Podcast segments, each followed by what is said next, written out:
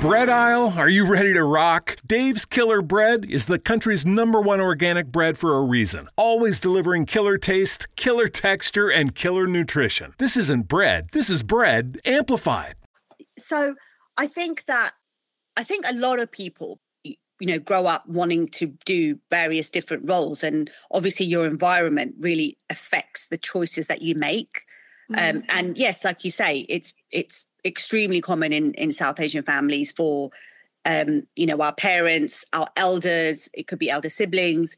They kind of mm-hmm. um, push you towards careers that are historically very um, secure and um, you know they feel like if you were to go down that path then you won't have any problems with money and uh, raising families etc etc yeah and i understand where they're coming from because obviously we we come from migrant um, families and when you're a when you're a migrant an immigrant you know your priority is just surviving and you're in survival mode for most of your mm-hmm. life until you know that your children are settled and all the all these you know um, commitments and all the sacrifices that you made for your family it was worth it because our children mm-hmm. went on to become doctors and lawyers and accountants and have yeah. the secure jobs and secure incomes coming in so i understand where they're coming from.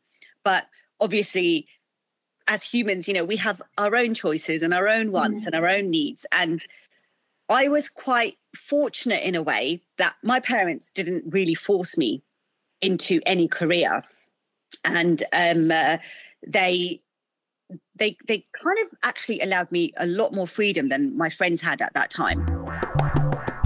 The Naughty Bites podcast. I'm excited to be here today with Mandeep Kaur Nijjer, who is a global entrepreneur and the founder and owner of Red Media Live and Red Media Love.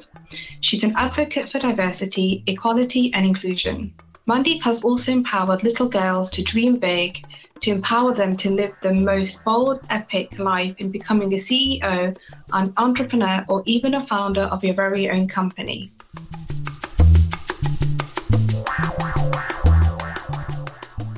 For joining me today on Naughty Bites podcast. Mandeep, you're a woman who means business. But what's your naughty pleasure when you get home after a stressful day? Oh my god, my naughty pleasure. It's actually pretty, it's actually pretty boring and dull to be honest. Um, I I I try to make time for myself okay. in the evenings. So um so yeah, I'll I'll probably do so, it probably sounds really boring, but I think it's something that everybody should do is um, spend time with myself. So okay. I either watch, um, you know, a, a TV show. I'm, I'm, not watching anything right now before you put me on the spot, but I'll, I'll just kind of do something which is doesn't require a lot of brain power. So, um, and I'm saying I'm actually giving that as an example because sometimes I feel a bit naughty doing it because I'm so I, am working all the time. So when I do that, I, I feel like I'm getting myself into trouble because I'm not working. So that's my naughty pleasure. And you know what? I'll come I'll come out of this interview and I'll be like, maybe I should have said this or because right now I, am thinking pajamas, fluffy slippers. Oh yeah. Oh yeah. Chocolate bar and binge watching TV. Yeah. Yeah. Yeah, yeah, absolutely. yeah, absolutely. I think probably not so much the chocolate, but um, but definitely remote in hand, pajamas on, and um, yeah, just kind of kicking back and trying to trying to unwind and do something which doesn't require a lot of brain power. Oh, that's awesome! I, mean, yeah. I think we need to do more of that. Yeah. So, so as an entrepreneur, um, can you tell me a bit more about your background and what drove you to set up Red Media Live? Wow. Okay. So um, how long have you got? Don't worry, I, you've got yeah. time. I think um, I have always wanted to work in marketing, um, but at that time, so when I was maybe thirteen or fourteen, I I don't think I knew what it was because when I was growing up, there wasn't really kind of like it, it wasn't as popular as it is now even the term marketing or PR or um, obviously social media wasn't even a thing then. Um, mm. All of these kind of um, career choices weren't really kind of like at the forefront. Yeah. But I knew that I was creative and I knew that I wanted to do something you know, which was interacting with people. Um, and I wanted to be a part of big projects. I didn't understand what that was then, but I wanted to be a part of things that had impact. Um, and I knew the only thing I knew is that I wanted to work in media. I want to work in media. So, um, so I did. I did that. I, I worked in in media. Um, I worked in marketing roles and PR. Um, and then in 2012, I set up my own agency, um, which I ran for many years. Mm-hmm. Um, and then, um, and then towards the end of kind of running that agency, uh, influencer marketing became quite popular, and okay. um, a lot of uh, influencers were doing crazy numbers, you know, and growing at a rapid rate. Mm-hmm. Um, and um, you know, fan bases were their fan bases were equally kind of like you know invested in them mm-hmm. and um and i started to kind of like realize that actually if brands were to work with these influencers um, it could actually be quite beneficial for them because the reach that they have and the engagement mm-hmm. that they have and the um, you know the the connection that they have with their with their fans was very very authentic and very raw yeah. um, so i at the tail end of kind of you know running running that agency i started to do influencer events okay. so um, working with talent um, and touring with them um, and um, you know i kind of really understood it, it, just got me to understand that dynamic um, a lot better so then when i end up setting up red media live which was probably not not very long after i um, uh, stopped working at that agency, mm-hmm. um, I realized that I actually just want to focus on influencer marketing okay. because I felt that there were certain things within that um, within that role that I enjoyed. So I enjoyed working with talent. I've done talent management in the past, you know, through sort of PR work that I've done. So it allows me to still kind of work with talent, which I love to okay. do. And I kind of thrive off that energy, off influencers and um, you know whether it's musicians or celebrities. I think because secretly it's like we we all kind of like you know love to kind of like lead that life. but like I, I, no, I wouldn't want that life. But I, I thrive off that energy that they yeah. that, that they have, and um, and because then I was now working because I've always worked with brands and and I've worked in marketing. I understood mm-hmm. that there were what the requirements were for marketing teams and what they would um what would work for them you know to kind yeah. of you know as part of their strategy so i thought why not combine my passion for talent management and then uh, my skills in working in marketing and just kind of focus on that so now red media live is is an agency that focuses on um influencer partnerships okay. and um predominantly working with kind of you know um, diverse um, talent um, you know, which I'm, you know, passionate about. Um, and, you know, just working with brands to kind of ensure that they um, they understand that it's important to have diverse pool of talent when they're promoting their products. So um, yeah, that's basically. that's wow, basically, I could listen yeah. to this all day. Like I've got so many questions running through my head. Um, right. But like, what skill? Like you said that you were creative, but what skills did you realize that you have that made you so effective in this role? Like, because you know, for many South Asians, when you said marketing, it's so true. South Asians don't understand what it is. Or when you say media, yeah. don't understand it what it is because they've been raised, the generation before has been raised in an in- industry where it's like, oh, you're going to be a doctor or you're going to be an accountant or you're going to be, I don't know, something in medicine or whatever it is. Yeah. How did you kind of step away from that? And did you get to support from your family? Sorry there's like so many questions in one. There are there is. No yeah.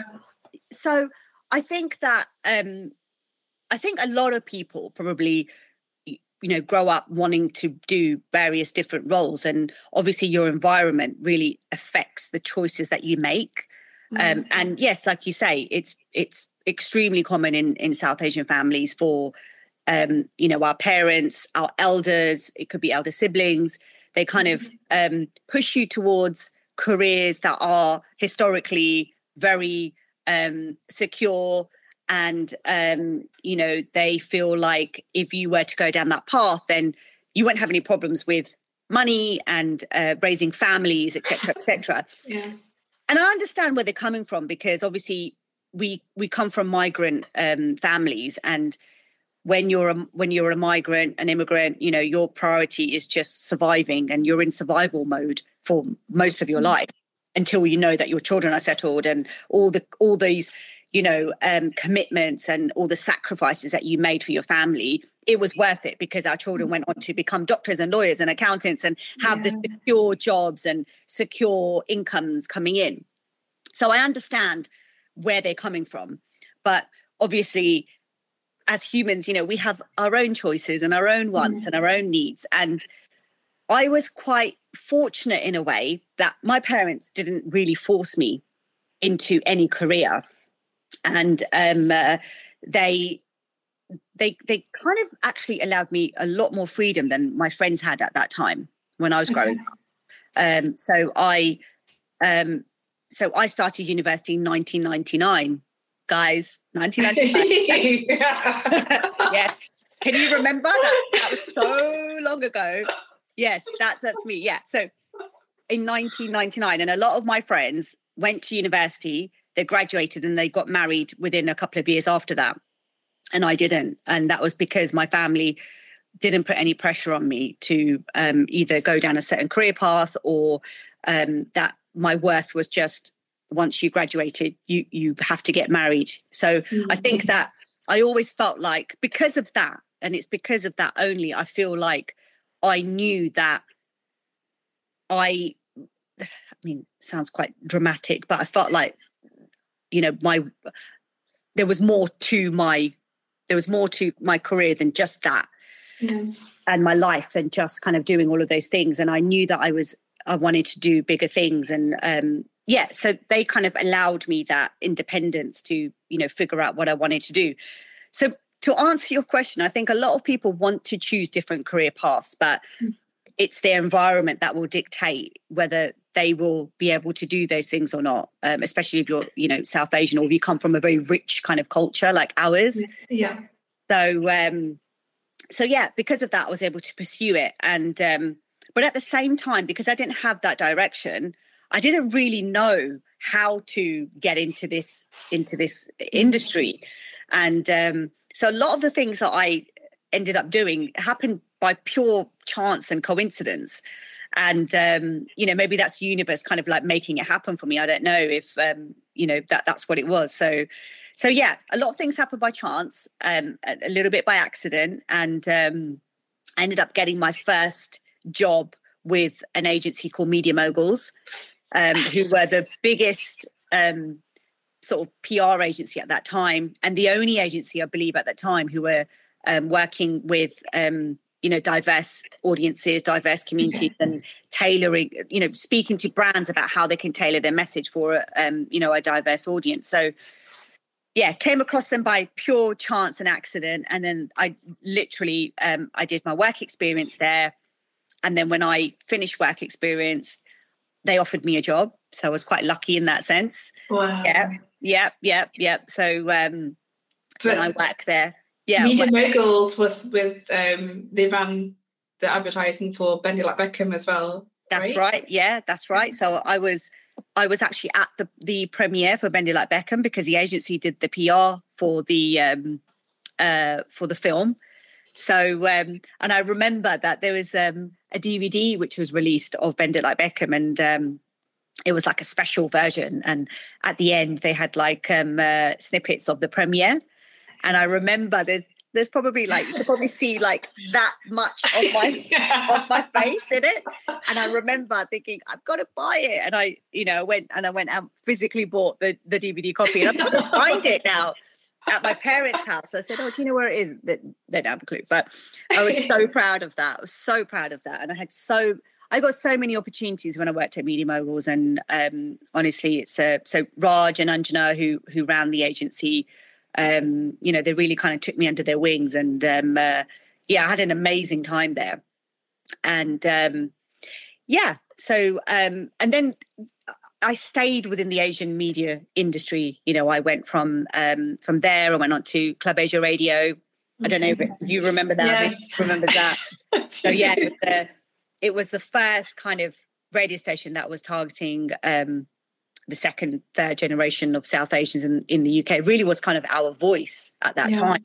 You know, from a music perspective, from the DJs, um, the presenters, um, it was it was pretty much everything that represented us, and um, and I again fortunate enough to to get a job there, and I worked there for for a number of years. Um, after that, I went on to work for the BBC Asian Network.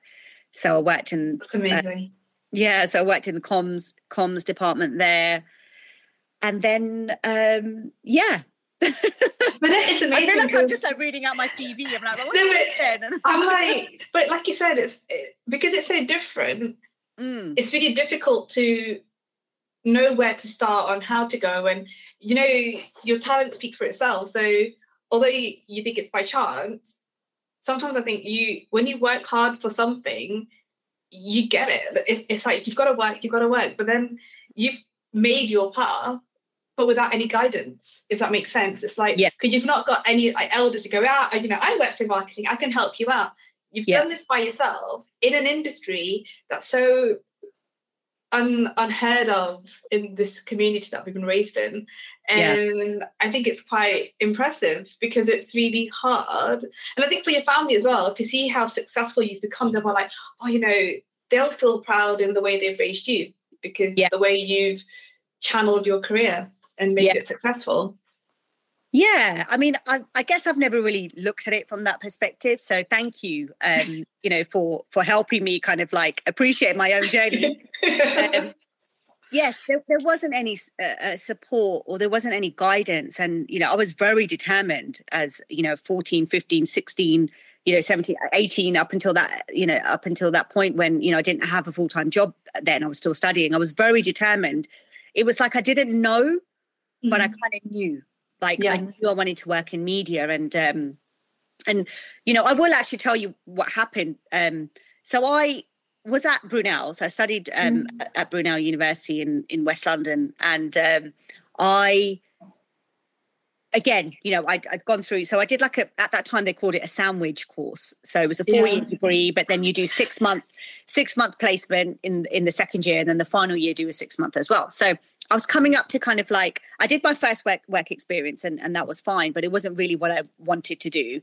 And then um, I was looking for my next work experience and I thought, no, I really want to, you know. So at that time, there were magazines like Snoop that had just come out, oh which was, yeah, I know. Can you remember that? Oh my God. And, okay, cool. Yeah and then asian women you know was really popular at that time and you know there was a few little kind of things like you know happening you know they were bubbling away mm-hmm. like you know within the asian media kind of scene and you know tv channels and um so i that was a real draw that to me i, I thought okay i'm i'm brown i'm south asian and i'm proud and i want to work in an industry that knows who, who I am and who I'm about, mm-hmm. but it's still media. So I yeah. knew that I, I knew that I wanted to work in that industry. So, you know, I'd reached out to, you know, magazines or I'd reached out to people and I said, look, you know, can I do work experience? Can I do, like, you know, wasn't really getting any mm-hmm. luck um, because I, I can imagine it being quite clicky in the sense that they're small companies. They probably don't have you know huge budgets to take people on so they're only going to really work with people who they know and who yeah. can do work and i was a complete outsider so one day my friend called me and she's coming from Birmingham to see me. And um, so we all know about Tandy coaches and Barrow coaches that travel from like up and down the country. But, so she calls me. She's like, "Look, I'm getting the coach, and I'm going to come to London to see you." I was at Brunel, so she said the the, the bus is going to. This is going somewhere. so she said to me, "Look, I'm gonna. The bus is going to um, terminate in Wembley. So okay. why don't you come to Wembley? You're in Uxbridge, just come to Wembley, pick me up, and then we'll we'll go back there. I said, fine. So I don't think she had a mobile. You know, this is what 99 or something or 2000, and I don't know a mobile. I don't know what happened. So I got I get to Wembley, bus has not turned up. I'm waiting, I'm waiting, I'm waiting, and I thought, you know what, I may as well just go for a little walk, and I'll come back in about half an hour.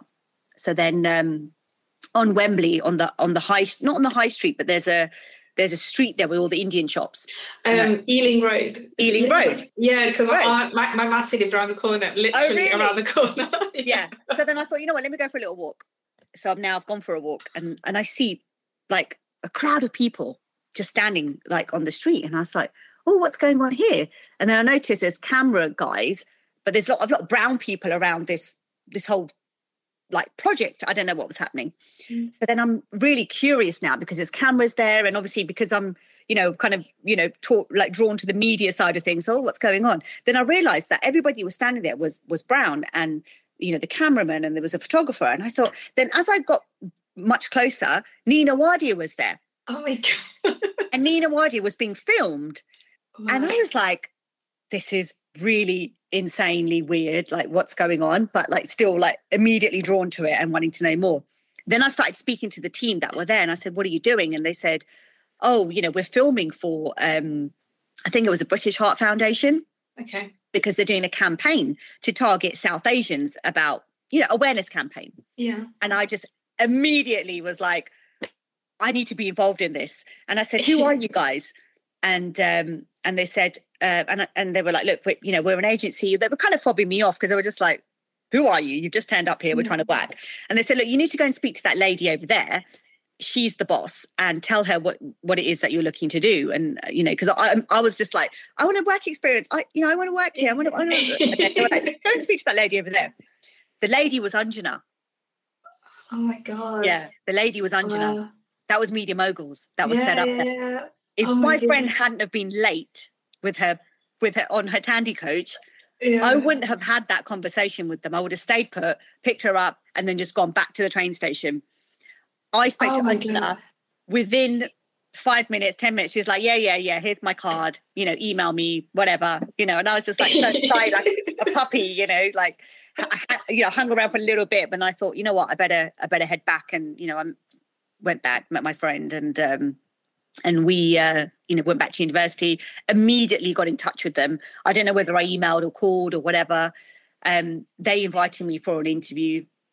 And then before you know it i've been offered a work placement there. Wow. Yeah. So um so i always will remember that moment because that happened by chance.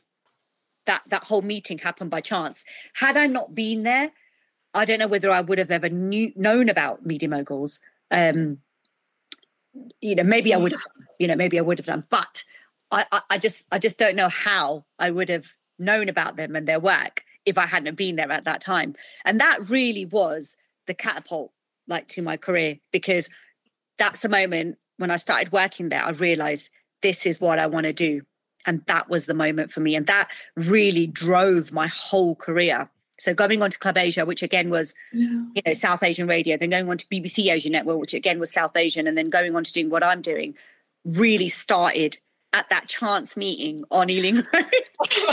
oh yeah. Oh my god, that's that's like a ripple effect. You know that pebble oh. that you throw in the sea or the lake, and it just kind of cast like just everything kind of manifests. Yes, it was that. It was like that. Yeah, yeah. So um so yeah, I um I guess that's then when I got my direction that I needed so much, and um, wow. that just kind of sealed the deal almost. That this this is it for me, and um, you know, and I've I've made I mean, you know, I've made some bad decisions as well. Don't get me wrong. Yeah. You know, I've made some probably questionable decisions about my career choices and projects that I've been involved in, but I don't have any regrets. I don't have any regrets at all. And um, I think everything's happened for a reason, and which is why, you know, I'm here today. Wow. Because yeah, some of the things you were saying, I was like, oh, that sounds so familiar because it's similar to what I've kind of done, but we'll speak about it later. But, yeah. Um, but then I have to ask you, what does cultural identity mean to you? Like, do you think it shaped the person that you've become today? Yes. It's a really tough question. Sorry, but yeah. No, I think um cultural identity. Okay. So um it's funny because I actually talk about this in, in this exhibition that I've just literally um, released. Um, and um, as, as I mentioned to you earlier on, there's a documentary that I'm working on alongside the exhibition. And I'm asked the question in the exhibition the exact same question and mm-hmm. it's about identity and you know and i i've i've kind of looked back and asked myself um at what point did i know what my identity was And I don't think I knew what my identity was growing up. I was always very proud to be um, South Asian.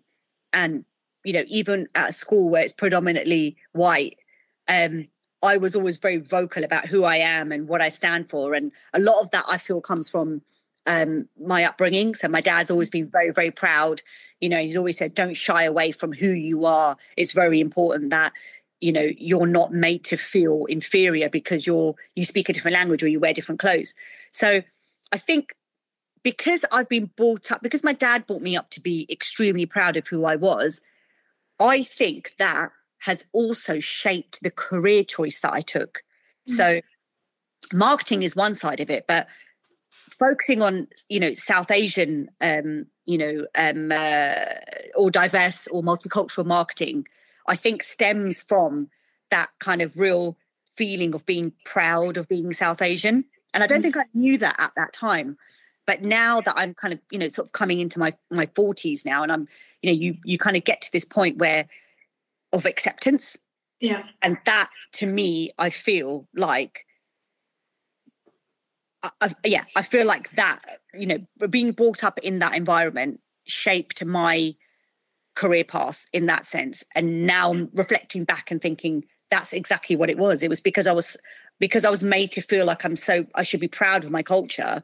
Mm. I've now become I've now ended up working in an industry where I promote my culture and I promote wow. being um, you know um, diverse and um, uh, and and selling almost not selling because uh, we shouldn't have to do that, but but proudly kind of speaking about um, you know why diversity is important that's really curious. Like, I'm still trying to, you know, when you talk about cultural identity, you're so lucky that you're around that sort of culture and your father was so proud and to bring you up so proud.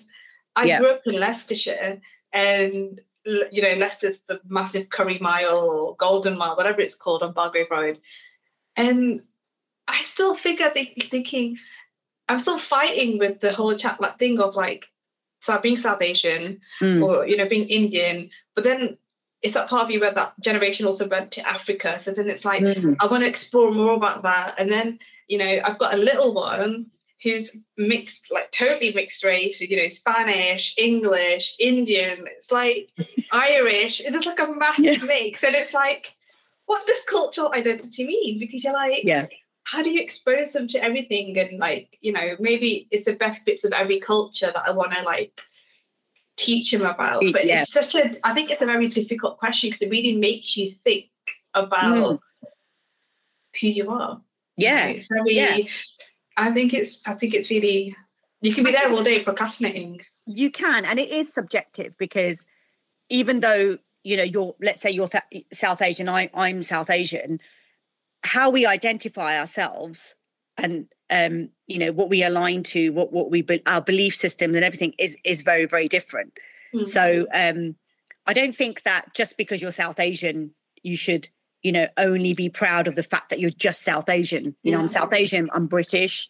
Um, you know, we've adopted this culture. We were born in this country, yeah. so so yeah. You know, I'm I'm proud to be a you know a British Asian and yeah. with that become with that comes so many different ways to identify mm-hmm. yourself um, so even though I say I'm proud to be South Asian and I'm proud, you know, I, I, talk about diversity, all of those things, but again, you kind of don't want to be put into a box either because yeah. there's so many more elements and layers to to who you are. So so you're right, you know, it's it is subjective and you know it can be difficult to kind of really put yourself into a little hole to say that yeah. I'm just or it's, it's true because you know when you have your exams where you're filling out an application form and it's like yeah. tick a box ethnic origin and I'm like well well like where do I this isn't it yeah I'd like to do yeah. all of these but yeah. it's true it's like we're like identified into a little box but I think deep down it's way more than that you know it becomes yeah. a bit more like I don't know not Pandora's box but it kind of just unravels um so I want to step, like take a step back so I want to talk about your childhood a little bit. So many South Asian households were surrounded by food, your favorite mm. dishes, and you know, meal time is where the was what's the time where you would talk and discuss, you know, what you want to do, your dreams, desires, things like that. What was it like growing up for you? Like, was it similar in terms of food and talking and telling your Yeah. parents, I want to do something different. I don't want to do this. Like, what was it like? So I don't think that we had really had a voice. You know, like I look at like my nieces and nephews now, and they have like a big voice. Like they, you know, they they will talk about their wants, their needs, their, their aspirations, their desires, um, very openly. And there's an open dialogue between, like, you know, let's say my brothers, my cousins, and their children about what they want to do. And you know, they'll they'll question the child and they'll they'll ask them questions, but I think when we were growing up, we weren't really asked questions. There wasn't a dialogue as such. Not to say that we were suppressed or we were unhappy. You know, had a had a great childhood, but it, obviously it was very strict and very um, controlled. There wasn't freedom in this in that sense of speech. There wasn't freedom of speech, definitely Yeah. and um but food was a massive part of growing up my house my parents house was like an open house Wow. people would just turn up at any given time of the day and say or they'd, they'd call to say we're like half an hour away and uh, you know we'll um we're popping over then all of a sudden pandemonia like clean the house get this get my dad would go out and buy meat and, and alcohol and you know, my mum would jump straight into the kitchen and start chopping onions and you know and it was just always just something going on. And and i think that actually that adrenaline like it was just always there growing up. Um and, and now i look back and i think god was that it was healthy because it was exciting but i'm not sure how healthy that is now to continue. Yeah yeah just thinking about it now which is yeah so it was it was um it was great because we always had people over cousins i mean we've got a really big family. My mum's one of eight. So you know i've got a lot of cousins um, from that side and my dad's got a big family too. So um yeah food was food was a, a very big part of um growing up. Um you know you'd be talking you'd be having lunch but you'd all be talking already be talking about you know what we're having for dinner. Like we're not even finished lunch yet mum. And and i do that now. My husband I do. uh, we, we haven't even planned for lunch and can we please just get past the like past 12 o'clock before we start talking about dinner and i'm like no no but i've got to plan it and it's always like a really big deal I do exactly Yeah. the same thing. And Carlos is looking at me like, can I just can I just enjoy this moment of eating Yeah. my breakfast? And I'm like, but I've Yeah. got a plan. It's the same thing. I'm like, I've got Yeah. a plan, I've got to go shopping. It's like, Yeah.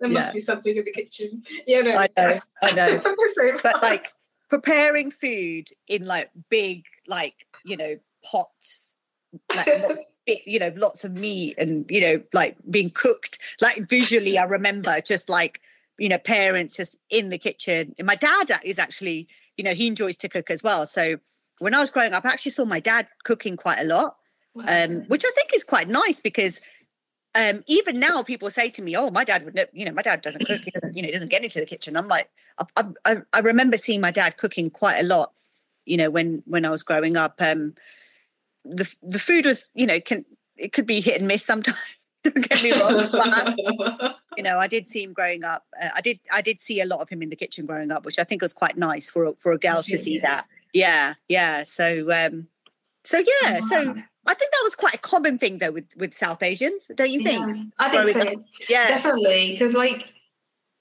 it's a whole thing of like someone's coming and you have like those. I don't know what they're called, but they're called like this beach mats. So we call them sadris, and you Yeah. have them all on the floor, and and you have the pots, and then everyone's Yeah. eating and drinking, and there's like three, four, five starters, and then loads of curry, and then rice, and then absolutely. there was never dessert. It was always that um, aniseed um, sawadana. I don't oh, it's you call it like paan, like a paan kind of mix. Yeah, yeah, Yeah. it's like colourful hundreds Yeah. and thousands, but yeah, yeah, yeah. I and know exactly what you're talking about. And, yeah, and um, that would be your dessert. So as a kid, I'm like, this is disgusting. Yeah. You don't have chocolate. Um, yeah, yeah, yeah. It Sitting really on the floor was. was a big thing. definitely. sitting on the floor and eating. I actually met my cousin um, just a couple of days ago, and um, she said, "Oh, don't you remember? You always used to love sitting in front of the TV." On the floor, you'd have like your, you know, your pot of ice cream or something, and you slowly eat it. And I was just like, So I was like, you know what? We we all sat on the floor. Like sometimes we just put like a cloth on the floor and we'd all sit down together and eat, which I think is actually quite nice. It is together as I a like family it. doing that. Yeah, because you're all kind of sharing an experience, and then like Yeah. everyone's kind of together, you know. Yeah. And I, it, for me, it's one of my most happiest memories of a child growing up. Now life is so different, and we don't have that Mm.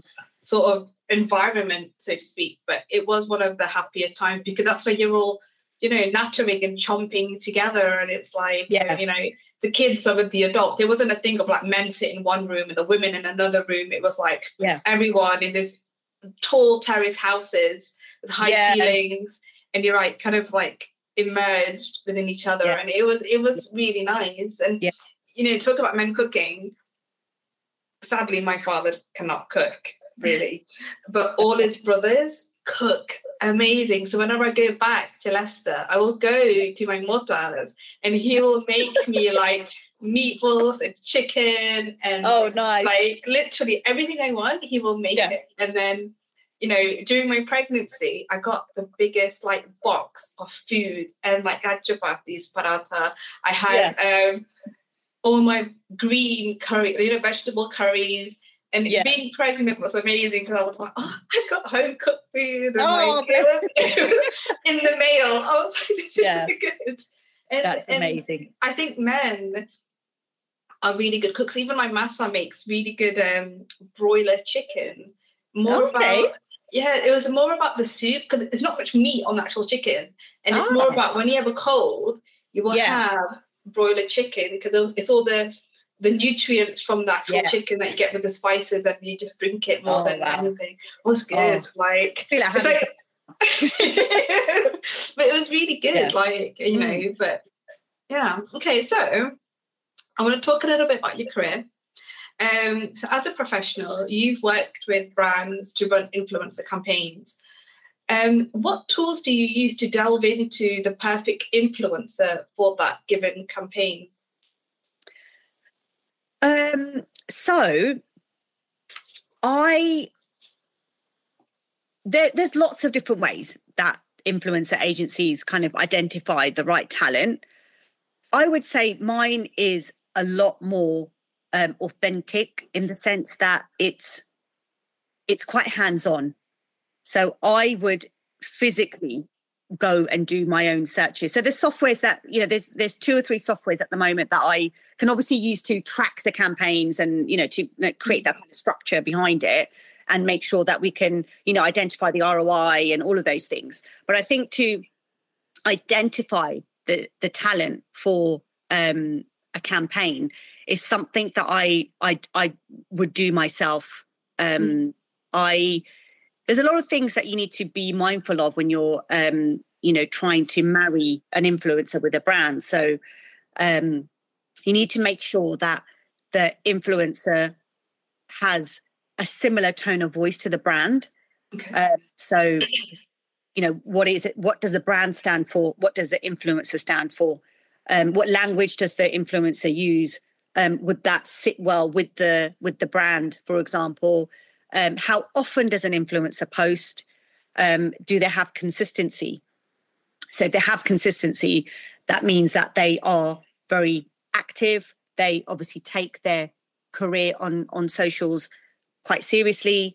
Um, and so these things are obviously very, very important. And also just kind of, you know, knowing and understanding their journey. So going really, you know, far down into that, into that um, profile and just checking what they might have been talking about a year ago as opposed to now. Mhm. Um, how have they developed? And trying to find hooks and stories that you can kind of um, almost make that person the person that the brand should be working with and and you know sort of like looking for stories in that way so i feel like that's very unique in in terms of what what we do at red media is you know we go deep into um you know the actual persona of the person and then present that to the brand. Okay. and you know my dealings with with other agencies i feel like it's always been very top level like okay these are the numbers which are very important. Numbers are important the demographics their engagement rates and all of those things. Um, but i feel like that you're dealing with an actual real person here. Yeah. There's a real person he or she um, or they um, and that is what the brand should be connected to first and foremost. And then all those other things then would then okay uh, you know uh, do they have the engagement? Do they have the demographics etc etc so when i present my list of influencers to a brand i'll always have a story to tell about them. And that's okay. something that i i'm you know that i feel is very unique about what red media live does um, mm-hmm. and that that's a lot of kind of you know manual work there that you put in to kind mm-hmm. of like trying to identify that person is right for your brand um, and th- that's not something that I'm I, I, would ever change about what we do. Okay, because I read, um, I saw your this little video on YouTube about uh, Tilda. So you did a, campa- a, a campaign with mm. Tilda. Mm.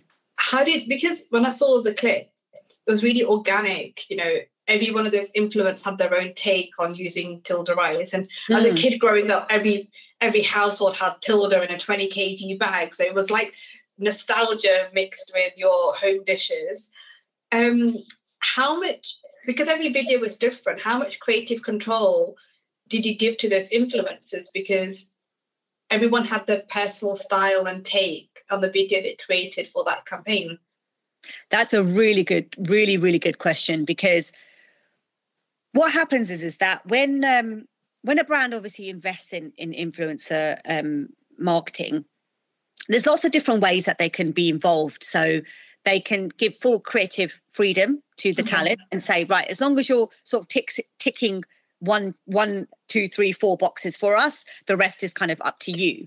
Okay. Um, and I, I think that way worked for some brands, but something a brand like Tilda, for example, which is such an established brand, it's an mm-hmm. heritage brand almost.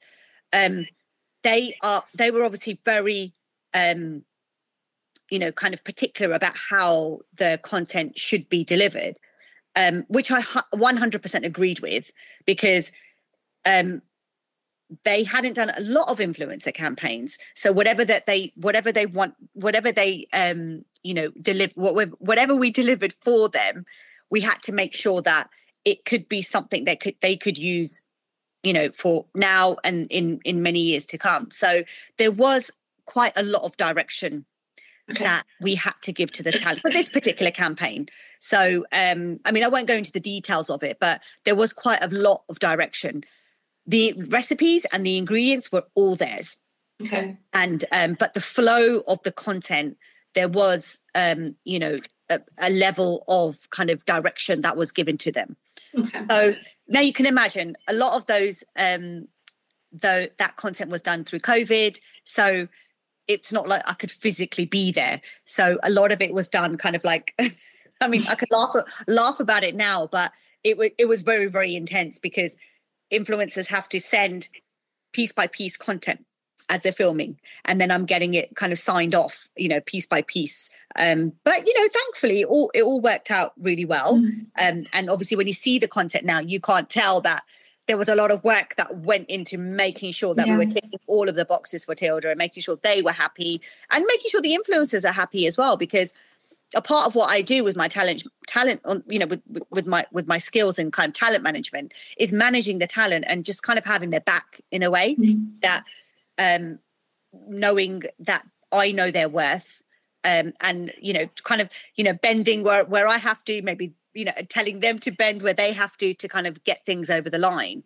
so um, so yeah I, I mean i hope i've answered your question but yeah there yeah. is a lot of work that goes into making sure that um the content is right because once it's filmed once all the effort's gone into it you can't keep revisiting it and you can't expect people to to refilm sometimes you have to you know yeah. and i think where you know some talent are extremely professional they understand that the long term benefits of bending a little bit, a little mm. bit for the brand and adjusting here and there, it it goes a long way um, mm. because you're building a long term relationship with the brand. So um, so yeah, I hope that's answered the question. You know, definitely, no, but it's true because from the clip you can't see that there's so much work that's gone into it from behind, but when you see it, so it flows and it's quite natural.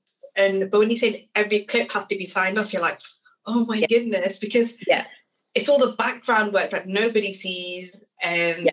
So when you see it, it is like, oh, that's that's it's a familiar type of video, you know, something that Yeah. people can go, oh, that's a it's a comforting video, which is what I Oh, like. And I think it's because it's a household brand Yeah. and it's a heritage brand, you know, what you just said. Mm. A lot of people can go, oh my God, oh yeah, like it's something that people connect with, which is why I was Connect really curious. Yeah. Which is why I was curious about, you know, how much creative control they also get. Yeah. Because it seems it appears very organic, which is Yeah. what I like about it. and I think that really comes down to you know um, how the the project is managed as well. Um, you know, I you know if, if I've got a team of people you know working with me. We're making sure that that whole process is seamless. We're making sure that talent is um, understands that this is important. That we must get sign off from the client. So. I think you know working with us, you know, a, as an agency, and you know working with me as well, and you know it's taken me a long time sometimes to, you know, almost like give yourself credit for Yeah. um, your input into projects. But I think a brand can when when I'm working on a project, the brand can be reassured that it will go the way that they want it to go because I I take that very very seriously. Um, you know, that's a reflection on me and my work. So everything that I put out there is a reflection on me first before it's a, a reflection on anybody else. And and I take that very seriously. So I think that um that's another benefit of kind of like you know working with somebody whether it's me or anybody else but who knows what they're doing.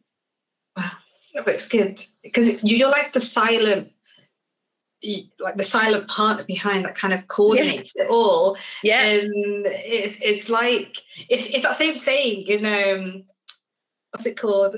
My big fat Greek wedding. I've said this in another podcast. Um, yeah it, it's the woman that you know the, the the man can go any direction, but it's the woman that you know is the neck, and she like controls it in the direction like you want that person to go in. And it's the same sort of it's the same sort of concept for this. You're literally directing it yeah as the the main connector for everybody. yeah But, yeah, if that makes any sense. yeah yeah i i'm i'm the person i'm the person that kind of like will will, will kind of make it happen and Yeah. execute the whole project and You're yeah the neck. I'm the neck. You're the neck. Yes. i like it I'm the neck yes i think we should name this pod- podcast the neck The neck. yeah Yeah. this series yeah this episode sorry yeah funny.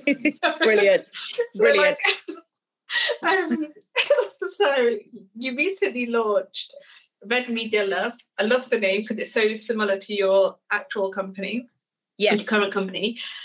So you've been collecting and preserving memories of South Asian families, and you know Mm.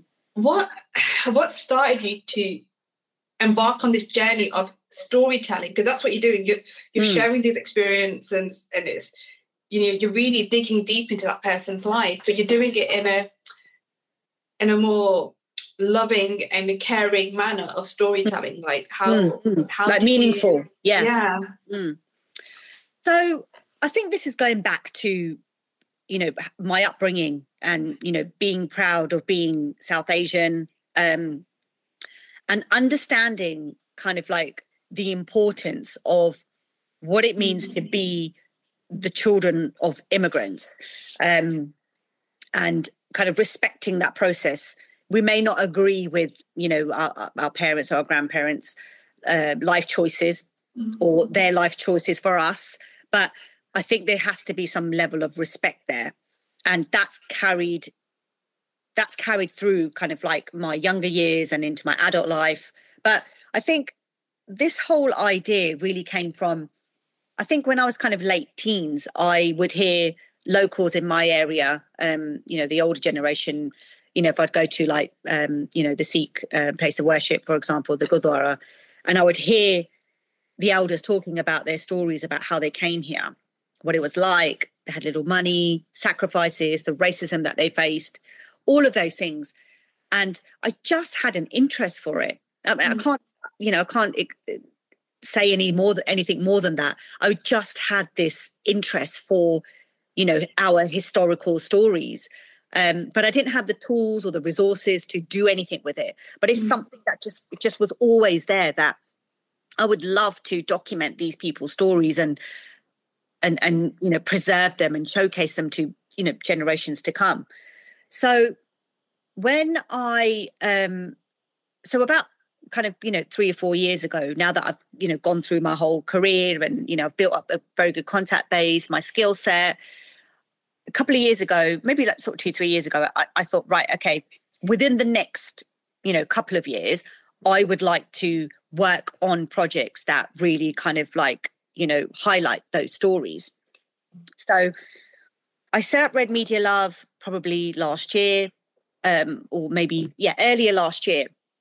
And i then approached my local museum um, council no approached the local museum here where i live in hertfordshire and i said look i really want to do something for south asian heritage month so um, you know they hadn't heard of south asian heritage month i think it's quite a new uh, festival anyway um, yeah. or celebration should i say um, so told them a little bit about it share some links and um, and they had said to me that this, so this was now kind of October 21, November okay. 21.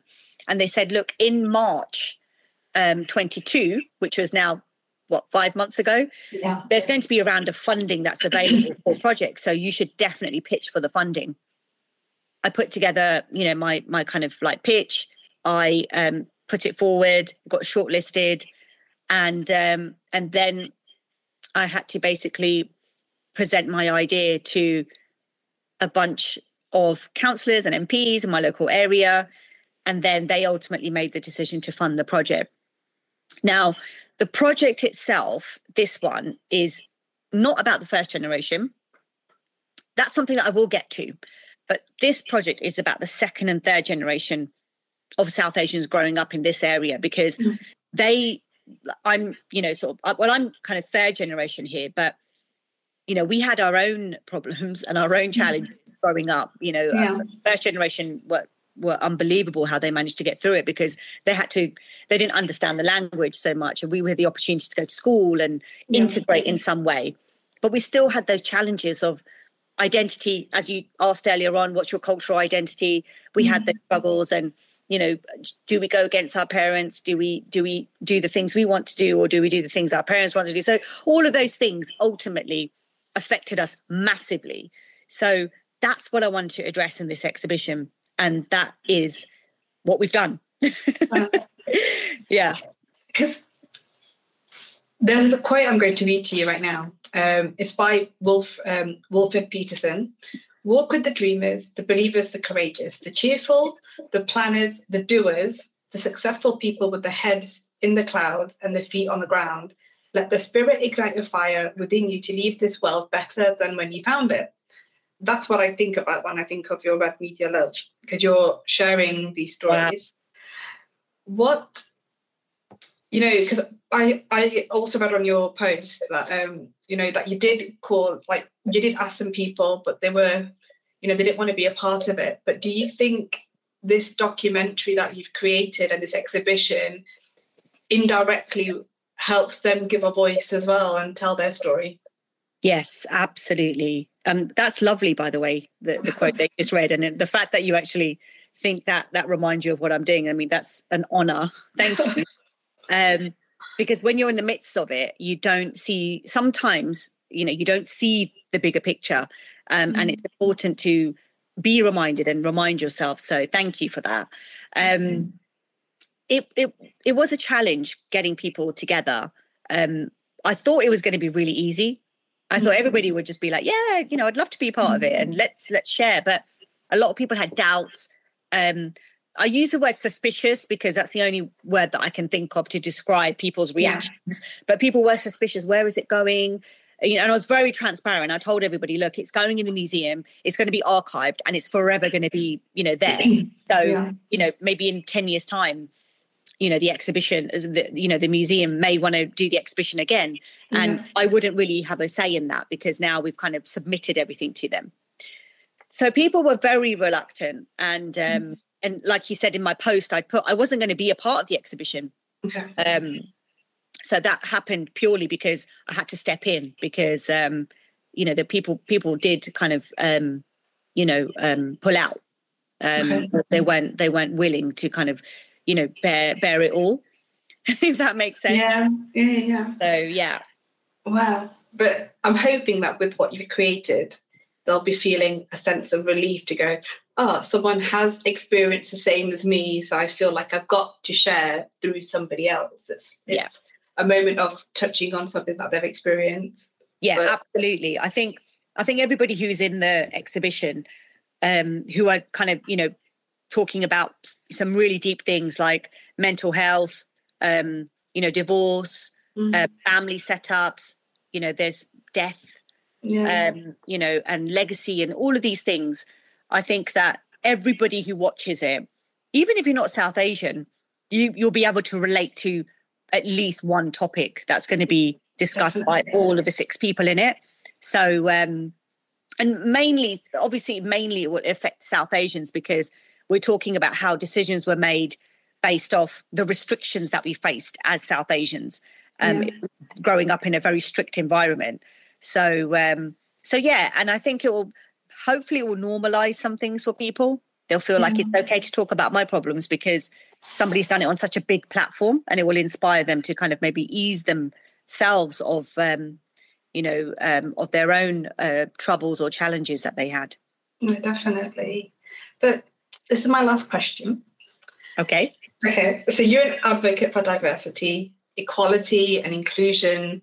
You know, you're a South Asian woman that's you know pushing out the boundaries. You're you're breaking the boundaries. You you didn't like you're really for for a young girl that's looking up to you or has heard of you, they'll be thinking, if she can do it, I can do it. What tips would you give someone starting out in the industry of marketing, influencer marketing, you know, something that you kind of grown into becoming? So yeah. Speak? Good question. and uh, I'm not trying to say that I'm uh, the person that you should come to for advice, obviously, but I'll give, you, give you my opinion. I think that um, educating yourself is is key. Um, there's so many courses that are available now that you know sometimes I wish were available when I was growing up. Um, it's it, it's so important to understand your industry from that perspective. So if you have courses um, you know, university, you can do other courses as well. There's so many things online that are available. And network. Get yourself out there. Go to the right events. Um, you know, whether they're career career kind of events, um, career um, uh, you know fairs or whatever it is. Um, just put yourself out there and network with people. Get them to see you for who you are. Mm-hmm. Uh, build relationships and utilize that utilize those relationships reach out to people don't be afraid to put yourself forward um, if you're looking for you know an internship or if you're you know you're looking to get work experience don't be afraid to just reach out to you know um, marketing heads for um, brands there's nothing stopping you you've got nothing to lose um, but but i would say that educating yourself is is really really important and marketing is changing so much more on a daily, weekly, monthly basis because mm-hmm. of all, uh, you know, a lot of it's obviously gone digital now. So, um, you know, there's so many ways that you can really um, find your niche now. Yeah. There's so many definitely. things. Yeah. Find your niche as well. Um, you know, and if you want to find your niche, if you feel like you can really, you know, latch onto something and develop it, you know, for me, it was South, you know, the South Asian or the multicultural marketing angle. That was my thing. And I just latched onto it and I just ran with it and I, you know, develop, developed myself in that industry. So, um, so yeah, I mean, it's probably the most obvious things that I've said, but mm-hmm. um, I think sometimes what happens is is that we live in a generation where you see somebody on TikTok or on Instagram grow from 10,000 to a million followers in overnight. And, you know, it's that hustle kind of like mentality. We've got to hustle. Mm-hmm. We've got to, you know, we've got to, we've got to hustle. We've got to work, you know, 28 hours a day, right? But do that. I'm not saying you shouldn't do that, but if you're doing it, find your purpose. Like yeah. Focus on something that's actually going to benefit you rather than just doing, trying to do, be good at everything. Focus yeah. on one thing and, and develop that. So, I mean, that's a bunch of, there's probably like about six or seven bits of advice that I've given there. So I'm hoping whoever watches can kind of like take what they want from it. But yeah, yeah. That's fantastic. Well, Mandy, it's been educational and absolutely wonderful having you on the Naughty Bites podcast. And I want to say thank you so much for taking the time today and having a chat with me. Thank you so much. This has been great. Thank honestly, you. thank you.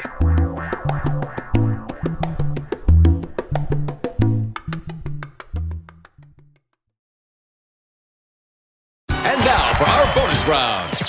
It's the most stressful season of all. Name it, Dave, for 300 points. Uh, what is winter? Oh, come on. Correct answer. What is tax season? Sorry, Dave. Whoa, who are you? I'm April from TaxAct, where we help you file for less and get more. More for less? Yep, so you can turn tax season into maximum refund season. Well, there it is, folks. Tax season's a winner after all. Switch to TaxAct today and start for free. See taxact.com for details.